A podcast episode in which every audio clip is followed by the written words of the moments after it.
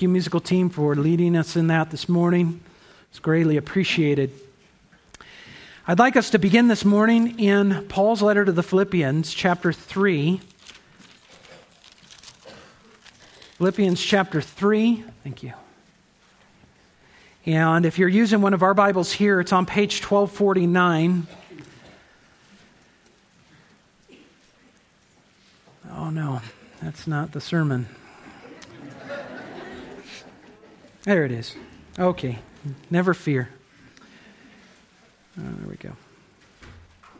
Okay. This is going to kind of be, I'm just going to read some verses here in Philippians chapter three, and I'll explain where I'm going, but this is not necessarily a text where we're going to be in one passage and, and explaining that. That's what I do about ninety-nine percent of the time here when I'm speaking. Just choose a passage, or as we're walking through Romans as an example, I'll choose one passage and go through that. This is uh, more of a topical sermon, of course, in honor and celebration of Easter, and uh, thinking about the resurrection of Christ, of course, and putting that uh, forward to us. But this year, I don't want to emphasize necessarily the past resurrection account. Um, that would be what we read in, in Luke's gospel, as an example. You have those resurrection accounts in Matthew, Mark, Luke, and John, Uh, written for us and laid out from different perspectives, and we're thinking of it in historical terms, and sometimes I'll even talk about the resurrection and evidence for it, why we believe that this really happened, and there there is evidence for the resurrection, uh, contrary to what you might have been told, things like that. But what I want to focus on now is the fact that that not just that Jesus rose from the dead, but that he's alive right now. And that is really important to understand. And so I'm going to draw out some aspects of that, you know, what, what Jesus is like now and what Jesus is doing. I don't have, I could fill up a whole series with this, but there's just a few I'd like to bring out. But we have to understand that Christianity is not just about facts, whether they be historical or facts about God or facts about Jesus. That it is about those facts, and we have to have those facts of Christ's death and resurrection to have true Christianity. But then it becomes about a relationship with the living Christ, or with the triune God through the living Christ. And there's a big difference in that, because you can know about Jesus and not know him at all. You can know a lot about him and not know him. And what the Bible presents to us is that you can know the living Christ. You can have fellowship with him, communion with him, and know him by faith. And so that's kind of what I'm emphasizing for us this morning.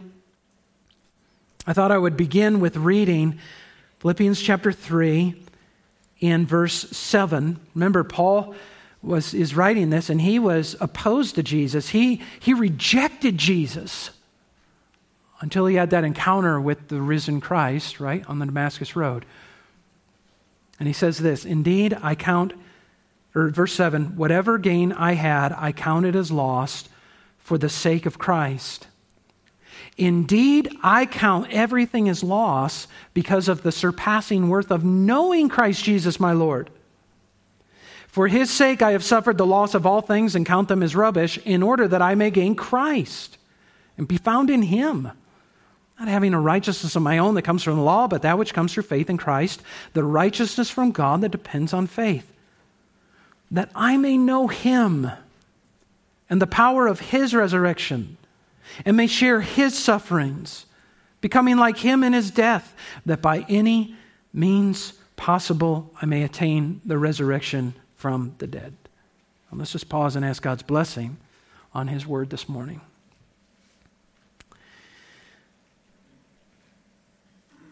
Father, we know it is your desire to glorify your Son, and we pray that you would do that among us this morning. As we prayed earlier, that you'd warm our affections for him. For those who don't know him, that they would come to know him. That in every way this would be filled with gospel power this morning. And I pray, God, especially, I just ask that you'd help me. Um, I need your grace and power through the Spirit to to teach and preach and, and to do so in a way that is understandable and edifying, helpful. Even in my demeanor and disposition, I pray for it, that your Spirit would guide me in every way and guide everyone here to be able to look to Jesus Christ. And we ask this in his name. Amen. So I just have a few points that I'll draw out for us about the living Jesus Christ, okay, as we're just going to contemplate what the Bible teaches about him, and I'm hoping that will be helpful for us as Christians and anyone in here who is not. Uh, that's uh, you're welcome, and I just hope that you will see what we see. That's my prayer. Jesus is still a human being who is in the presence of God, interceding for and helping his people. What is Jesus like now? Where is Jesus now? Well, Jesus is still a human being who is in the presence of God in heaven and is both interceding and helping his people. It's kind of the first heading. Let me just unpack that a little bit, okay? What we see in the gospel accounts, even in the one we read this morning from Luke twenty-four, right, is that when Jesus died, he died as a human being. When he rose again, he rose as a human being in bodily form. They went to the tomb. Guess what? The body wasn't there. Why? Because he was alive. When he presented himself to his disciples, he said, "Here, look at my hands and my feet. Touch them. You can see. You see the scars in them? I'm a human being." And when they're still disbelieving, am I seeing a spirit here? What's going on? What do you say? Hey, does anybody have any fish to eat? Let's have a meal together. Let me show you that I am I am Jesus still. I am human being in human flesh. At Christmas time, of course, we celebrate what we call the incarnation. That is, that the eternal Son of God was sent forth by the Father, born of the Virgin Mary as a human being, and then lived a human life for roughly thirty-three years until they hung him on a cross, that he was human in every way. He was tempted and tried. He got tired and he slept. Uh, he was hungry and he ate. He experienced humanity as we do in all its fullness, life in a fallen world. The only exception being he never sinned, but he experienced humanity among other humans. And what we celebrate at Easter, at the resurrection, is that that assignment for the Son of God to become a man to save us from our sins is a permanent assignment. The eternal Son of God who created the world took on human flesh, and he remains in it right now. And friends, let this fact sink in. That will always be the case. Jesus is still a human being. You know, John in John's Gospel, John chapter twenty, verses nineteen to twenty, and not, I'll put most of these on the screen, or you can turn to them if you'd like, but it says this, that on the evening of that day, the first day of the week, the doors being locked where the disciples were for fear of the Jews, Jesus came and stood among them and said to them, "Peace be with you." And when he said this, he showed them his hands and his sides. Then the disciples were glad when they saw the Lord. It was the same Jesus, and he was alive, just as he said. In First Timothy two, verse five, Paul says this, "There is one God, and there is one mediator between God and men, the man, Christ Jesus." See, what it required to save human beings from their sins was a human being. A perfect human being who could perfectly atone for sins on the cross and be raised again for them. And now he's the mediator between God and men, the only mediator. As a matter of fact, what he's saying is the only way a person can be saved from their sins and have a right relationship to God is through this one man. No other man, no other prophet, no other ruler, no one else, even if they're offering salvation, cannot give it. There is one mediator between God and men. It's the man, Christ Jesus, who is still a man, still a human being. Jesus is still a human being, but here's some really good news, especially if you're a human being, which I think most of us here qualify, and you are in this fallen body, this really decaying body, the body subject to disease and pain and eventually death. The good news is he's a human being, but he's a glorified human being now. And the gospel says that not only will we be raised like Christ from the dead, but friends, that our bodies will be made like Christ's glorious body. And that means that when that time happens, we're never going to experience those things again. You know, the the um, the vision of a, of the glorified Savior is quite a sight. The Apostle John got to see into heaven, and he got to interact with the risen Christ. And that account in Revelation chapter one, verse seventeen to eighteen says this: "When I saw him, I fell at his feet as though dead. But he laid his right hand on me, saying, 'Fear not, I am the first and the last and the living one. I died, and behold, I am alive forevermore, and I have the keys of death and Hades.'" I don't have this verse, but in John seventeen, Jesus prays and he says, "Father, glorify me now with the glory that I shared with you before the world existed." The glory of the incarnate Son of God now in heaven is quite a sight, so much so that even when one of his disciples encounters him, they collapse. They fall to the ground as a dead man. What does it mean? Like their whole body gave out. It's such a powerful sight to behold the glorified Christ. But what the gospel says is that all those who put their trust in him will become like him. What a marvelous truth. We too will be glorified. As a matter of fact, John says this in First John chapter three, verse two, "Beloved, we are God's children now." That's true. "And what we will be has not yet appeared. But we know that when he appears," what? "We shall be like him, because we shall see him as he is." That's the hope of the resurrected Christ for his people, that we're going to be glorified like Christ. Matter of fact, Paul says this in Philippians three, verses twenty to twenty-one, "Our citizenship is in heaven. From it we await a Savior, the Lord Jesus Christ, who will transform our lowly body to be like his glorious body." And that's really important, friends, as you're walking through a life right now that entails suffering. Suffering that is unique to fallen human beings. We have people in this room suffering. We have people, a part of our congregation, who are suffering with physical ailments. Some of them now have cancer again. It seems like that that's a, a, a common theme among our church, as it is all over the place. We have people who's Because we are in these fallen bodies, they are subject to disease and they're subject to death. Paul says this in verse eighteen, though, of uh, Romans eight. "For I consider that the sufferings of this present time are not worth comparing with the glory that is to be revealed to us. For the creation waits with eager longing for the revealing of the sons of God. For we know that the whole creation has been groaning together in the pains of childbirth until now, and not only the creation, but we ourselves who have the first fruits of the Spirit groan inwardly as we wait eagerly for adoption as sons, the redemption of our bodies." What's he trying to say? He's trying to say this: as we are human beings now in fallen bodies, living lives here, we're groaning inwardly by the, the suffering that is caused. That suffering you experience, you You groan about it.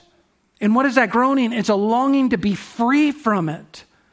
And what is that longing to be free? What does Paul say? When we are glorified with Christ. That's what we're going towards. We're going towards that time in which he will make us like him, and we will be in absolute perfection forever. He's glorified in heaven, and so too will you be. That's an important part of the gospel. I want to, actually, I'm going to have you turn to this one. Look at First Corinthians fifteen. And if you are in our Bibles again, you can find that on page uh, twelve twenty-two and twelve twenty-three specifically is where we'll be reading.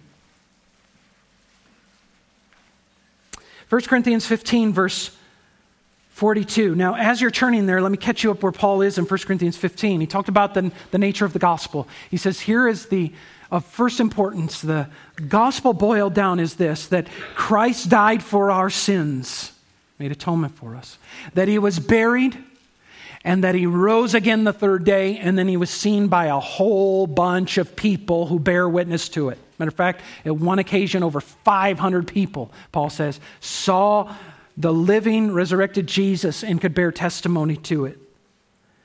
But then he addresses some people in the congregation or some teachers attached to the congregation that were saying that, you know, Jesus may have risen from the dead, but we don't rise from the dead. Maybe they believe that when you died, you know, your body just remains and your spirit goes on and you just become kind, some kind of spiritual, you know, being out there. And Paul says that's not the gospel. The gospel is that Christ rose from the dead and then we rise from the dead. And it goes a step further than that. Just as Jesus received his new body, so too will we, right? So he says this in verse forty-two of chapter fifteen. He says, so it is with the resurrection of the dead.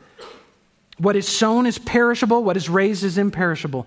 It is sown in dishonor, it is raised in glory. It is sown in weakness, it is raised in power.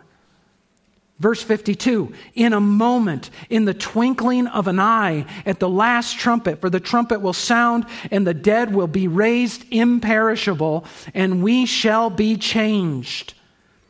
For this perishable body must put on the imperishable, and this mortal body must put on immortality. And when the perishable puts on the imperishable, and the mortal puts on immortality, then shall come to pass the saying that is written, death is swallowed up in victory, you see.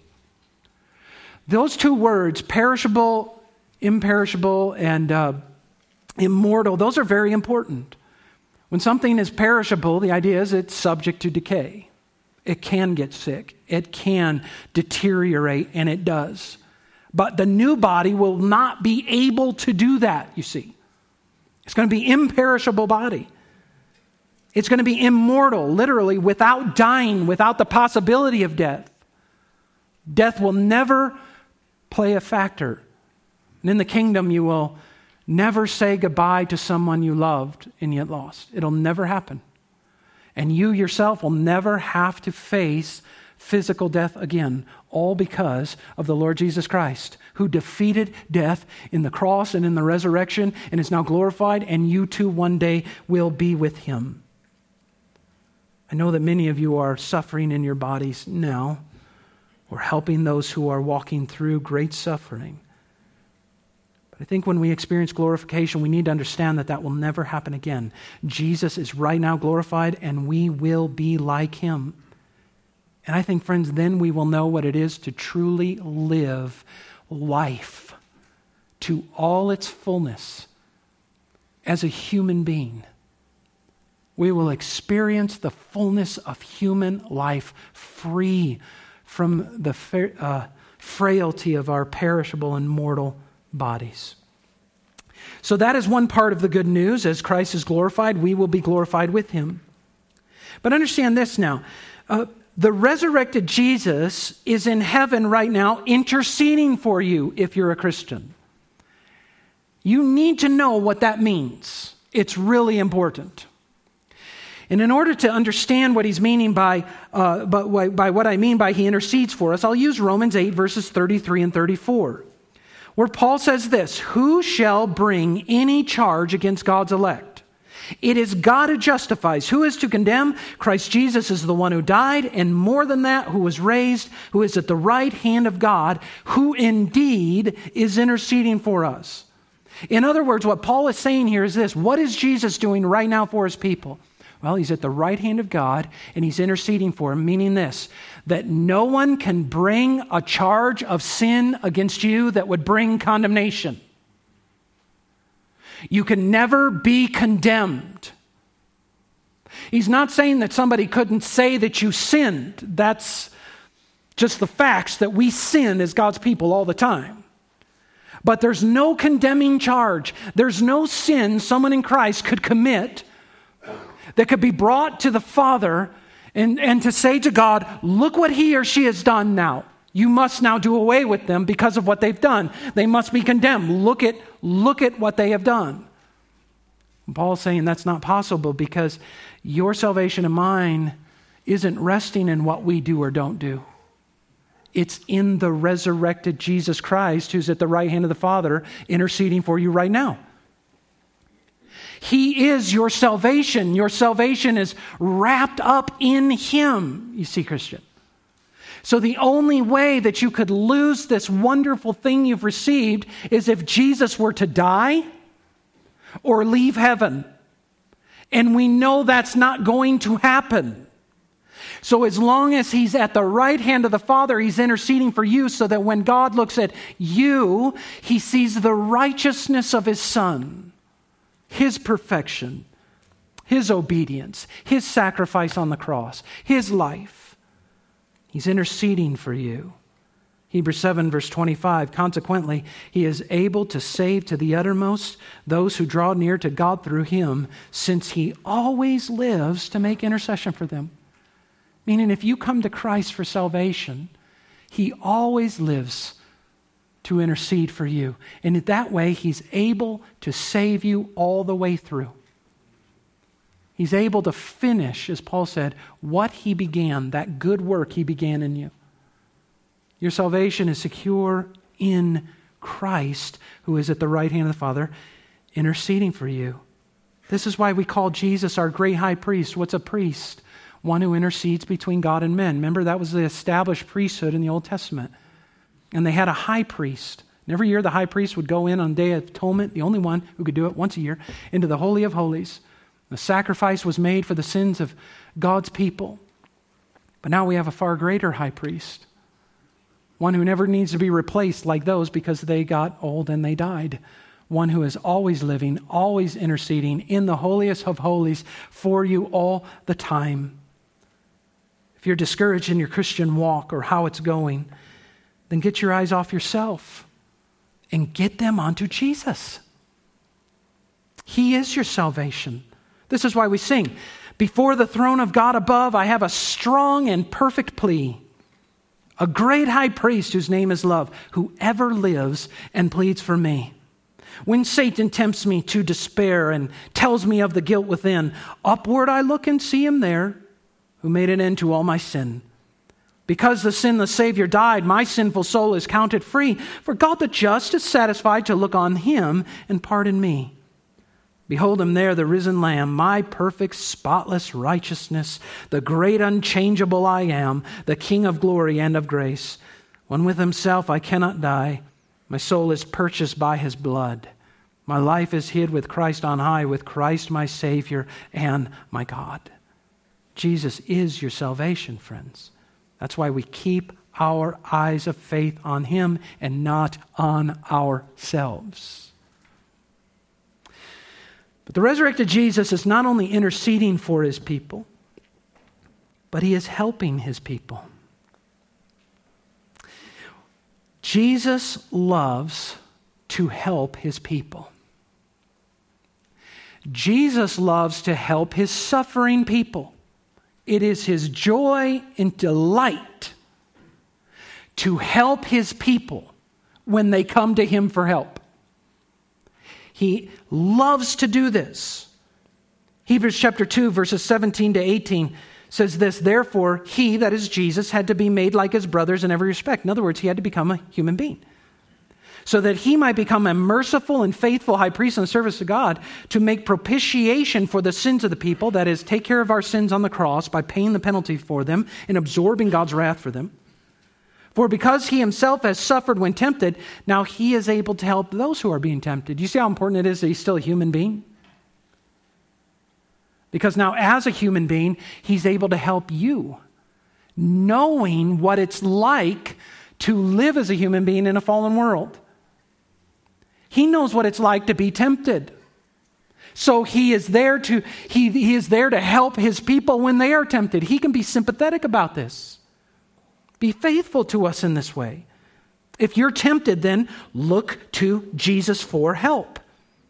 Hebrews chapter four, verses fourteen to sixteen. Since then we have a great high priest who has passed through the heavens, Jesus, the Son of, uh, Son of God. Let us hold fast our confession. For we do not have a high priest who is unable to sympathize with our weakness, but one who in every respect has been tempted as we are, yet without sin.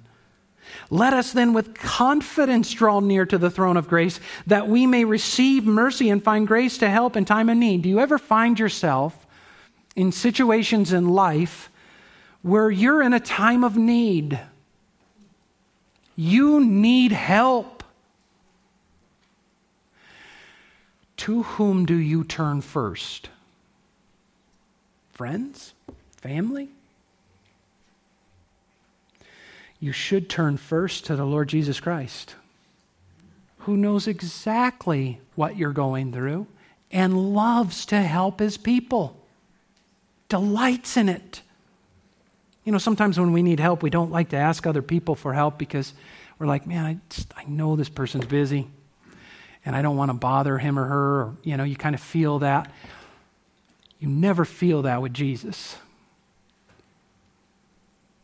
Jesus is, a, is God who is infinite in his being and is able to help perfectly all of his children at all times. I want to give you a biblical example of what that help looks like so that next time you need it, you know what it looks like, okay? And there's a biblical example for this, and it's in Second Corinthians chapter twelve. I'm not sure, do I have uh, verses for that? Yes. Let me give you the context here first. In Second Corinthians chapter twelve, Paul is talking about... Um, He's defending his ministry to those who didn't believe that he should be an apostle. And he has to tell them about all these things that have happened to him. And he gives an experience that he had where he got to go into what they call paradise, or the third heaven, right? I believe it's the presence of God. And Paul doesn't know if this was just a vision he had. He admits that in chapter twelve. He doesn't know if it's a, if he was transported there in body, but he gets in. He gets to see things that he can't tell you about. I guess God likes surprises, and he's gonna. You got to wait to see some of the things and hear some of the things that Paul saw and heard. But then he said, to keep me from being conceited because of the surpass, surpassing greatness of the revelation. Okay, in other words, God did something for me to keep me from becoming proud, because Paul was a sinner and he could be tempted to be proud. If you were seeing all these things and hearing directly from God all the time, and you had all this authority in that early church, you might be tempted to be proud, right? Uh, power can corrupt, and uh, and uh, great knowledge can puff up. Paul talks about this. So the fact is, he did something for Paul to keep him from being conceited. He says, a thorn was given me in the flesh. This is all verse seven. A messenger of Satan to harass me, to keep me from becoming conceited. Nobody knows what this was, but they believe it was some kind of physical infirmity. Could it have been something to do chronically with his eyes, some kind of painful experience that kept Paul from doing the things he wanted to do in the way he wanted to do them. He just, he hated this thing. He wanted it gone, this infirmity that he had. He wanted it gone. It made him feel weak. And in verse eight, here we are, verse eight, he says, three times I pleaded with the Lord about this, that it should leave me. Now let me show you this. He did the right thing. He went to the resurrected living Christ for help. I need help with this. And here's what I think you should do, Lord. You ever do that? I think you should just take this away from me, and I wouldn't be experiencing it anymore.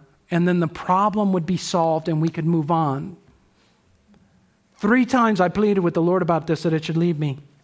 But listen to what Jesus said. He said to me, my grace is sufficient for you, for my power is made perfect in weakness. In other words, Paul, I know you're suffering in this, and I know it makes you feel weak because you are weak. And the wonderful thing about that, Paul, is that when you're weak, you turn to me.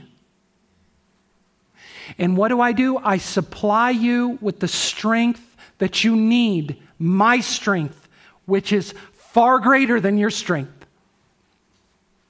You see, what Jesus wants us to do is to rely on the living Christ, That's a relationship, isn't it? I'm relying upon you now, Lord Jesus, to give me the strength I need to endure this. My strength, my grace is sufficient for you. My power is made perfect in weakness. Paul's like, oh, is that what this is about? Therefore, I will boast all the more gladly of my weaknesses, so that the power of Christ may rest upon me. For the sake of Christ, then, I am content with these weaknesses, insults, hardships, persecutions, and calamities. He settles in with it. He's actually embracing the suffering as this great, gracious means of God to get him not to trust in himself, but to trust in Jesus. Not to rely on his own strength and power, but to go to the resurrected Christ for the strength and power to live and serve and worship, to carry on in spite of it. He says, and he concludes, for when I am weak, then I am strong. In your suffering, do you feel weak? Then you're in a good place. And it's a gracious Lord, isn't it, who would bring us to that place where we feel the weakness to the extent that we're pleading with whatever it is to be removed. And Jesus says, no, I know what's best for you. You look to me now for the help you need through it. See, in our minds, we're always thinking that the way Jesus could help us is if he removed the trial. The way Jesus could help us is if he just made us better. That would be help to us. And sometimes he does that. There are times for his own purposes, he heals, he relieves. But there are other times for our good he leaves us in it so that we're trusting in the risen Christ. You know, friends, sometimes I think our prayer lives, our real fellowship with Jesus, amp up in times of suffering. When things are calm and peaceful, we lose our sense of dependence on him. Well, didn't I say that true Christianity is about relationship with Christ? Isn't that what Paul said? It's so that I can know him and know the power of his resurrection. Well, how can we know him or the power of his resurrection apart from suffering? We can't. We can know a lot about him, but we gain knowledge of him, a relational knowledge and experience like Paul does when he brings us through hard times. The risen Jesus loves to help his people, but it isn't always what we think it should look like. It comes often in the form of him allowing us to suffer, but then helping us through it all. My grace is sufficient for you. I'm going to leave us with this last point. The risen and glorified Jesus, if you're a Christian, if you believe in Jesus, he lives within you. Everything I've said, I've talked about the risen, ascended Christ at the right hand of the Father, interceding for us, helping us from there. But make no mistake, Jesus is intimately connected with you. The living Christ, through his Spirit, lives in you, which means he's with you every day, all day. He said this in John chapter fourteen, right before he went to the cross. He told his disciples, I will not leave you as orphans. I will come to you. Yet a little while and the world will see me no more, but you will see me. Because I live, you also will live. In that day, you will know that I am in my Father, and you in me, and I in you. Have you ever pondered that in your relationship to Christ?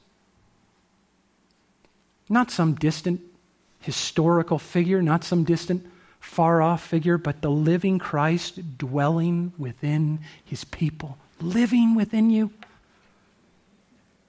What a marvelous thing to think about. I grew up singing a song, and I'm not going to sing it for you, but I'm going to read two lines of it. Maybe some of you will recognize this song. I serve a risen Savior. He's in the world today. I know that he is living, whatever men may say. I see his hand of mercy and I hear his voice of cheer. And just the time I need him, he's always near. He lives, he lives. Christ Jesus lives today. He walks with me and talks with me along life's narrow way. He lives, he lives, salvation to impart. You ask me how I know he lives? He lives what? Within my heart. Friends, that's biblical. That's Jesus. You will know in that day that I am in my Father and you are in me and I am in you. This is how he could tell his disciples, behold, I am with you all the days, even until the end of the age. Does the living Christ live in you? If you're a believer this morning, do you live every day as though he is in you and with you? Do you fellowship with Jesus through his word and through his people and through worship? Does he speak to you through his word and lead you in your life? Do you speak to him as a living person? If you are not a believer, did you know that Jesus will come and live with you as well? Matter of fact, in Revelation chapter three, this is interesting because Jesus, after he had died, rose again, went to heaven, he wrote through John seven letters to churches. And um, they were the churches that existed then, and he had some things to say to each one. And the last one he talked about was a real problem church. They were lukewarm. They thought they were okay, but they they just were apathetic, I think, to Christ and to Jesus and to fellowship with him and to communion with him. And, and he says this to them, right in the middle of this, in chapter three, verse twenty, he says, behold, I stand at the door and knock. I think in the imagery here, it's really kind of a comical thing. He's standing at the door of his church. They won't let him in. He's knocking. Can I come in, please, since I'm like Jesus and stuff? And But then he says this, if anyone hears my voice and opens the door, I will come into him and eat with him, and he with me. That's quite a promise, isn't it? That's a personal promise. He's writing the whole church and then he hones in. Now, if anyone in there hears this, you open the door to me and I will come in. It's an offer of fellowship with the living Christ, intimate, personal communion with him. I will come into you by faith through my Spirit and live in you. Dwell with you, we'll fellowship together. You will know me and walk with me and hear from me. That's what I think Christianity is supposed to look like. A bunch of people who know what it is to have the indwelling Christ living within them, fellowshipping with him, and then he flowing out from them to others. Let that be the pursuit of our heart this Easter, to know the risen Christ. Friends, if you do not know him, that invitation is to you. If you hear his voice, to believe in him, you can do it this morning, right now. No, nothing needs to happen outwardly, just in your heart and mind. You can say, Jesus, I believe what the Bible says about you. Save me from my sins, and he will do just that. Let's pray. Father, we thank you for these gospel truths, and I pray that each one of them would be impressed upon our hearts, not just for knowledge, but for relationship with Christ. And I pray that we would leave here realizing that he lives within us. Those who do not know you, Jesus, we pray for their salvation. We lift them up to you. In your name, amen.